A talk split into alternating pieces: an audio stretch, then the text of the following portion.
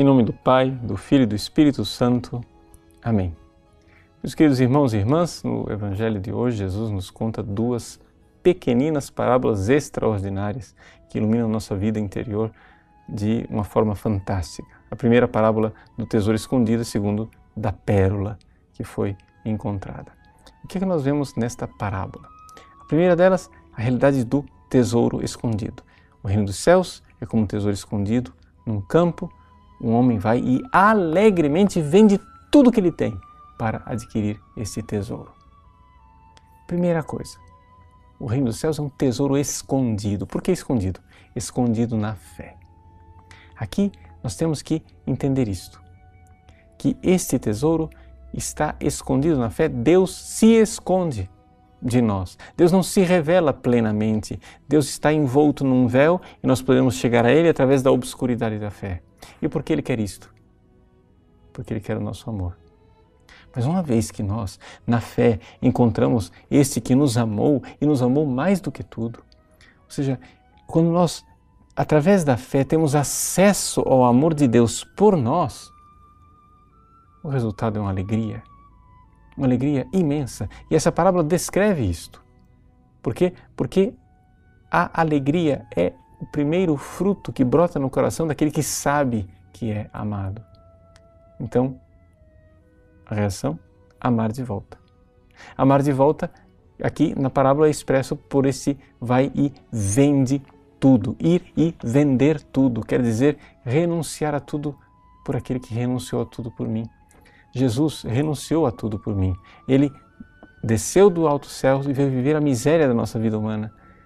Ele que viveu por nós e para nós, para nossa salvação, por nós homens e para nossa salvação, não iremos nós também viver para Ele? Mas para nós vivermos desta forma, como está nessa parábola, nós precisamos dar passos concretos nessas duas virtudes que foram descritas aqui a fé e o amor. Veja, primeiro, com relação à fé. O reino dos céus é um tesouro escondido. Para encontrá-lo, eu tenho que dar um passo na fé. São João da Cruz nos faz notar que quando eu vou buscar uma coisa que está escondida, eu necessariamente me escondo. Imagine que esse tesouro escondido num campo está lá numa caverna. A pessoa que entra na caverna para buscar esse tesouro nos recônditos daquela caverna irá se esconder também, ou seja, ela irá ficar longe da vista das pessoas. Então, é aqui a realidade da vida interior. Quando Jesus nos ensina a rezar, ele diz: entra no teu quarto e o teu pai que vê no segredo irá ouvir a tua oração. Onde é esse quarto onde eu devo entrar? Onde é esse lugar recluso, escondido, onde eu devo é, entrar para encontrar o tesouro?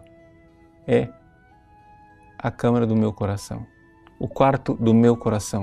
Ou seja, eu devo entrar porque é lá que está esse tesouro escondido. Mas eu não irei encontrar o tesouro se eu não tiver fé, verdadeiramente fé. Para isso, eu preciso não somente me recolher, eu preciso também, de alguma forma, fazer silêncio, porque porque o barulho do mundo exterior não irá permitir que eu me encontre com esse tesouro. Deus fala ao nosso coração, mas Ele fala através de sussurros. E se nós continuarmos agitados, nós não iremos nunca encontrar esse grande tesouro num ato de fé. Uma vez que nós o encontrarmos, não será difícil responder. Não será difícil amar de volta quem nos amou assim. Então nós precisamos amar concretamente, de forma bem real, renunciando a nós mesmos. Esse vai e vem de tudo é vai e renuncia a ti mesmo, toma a tua cruz dia após dia, ou seja, entrega a tua vida pelos teus irmãos, amando o Cristo nos irmãos, que esse é o lugar concreto de nós amarmos nosso Senhor. Pois bem, um único versículo, uma parábola grandiosa, a parábola do tesouro escondido. Ilumina a nossa vida interior. Vivamos essa parábola e nós então iremos receber o grande tesouro. Deus abençoe você. Em nome do Pai, do Filho e do Espírito Santo. Amém.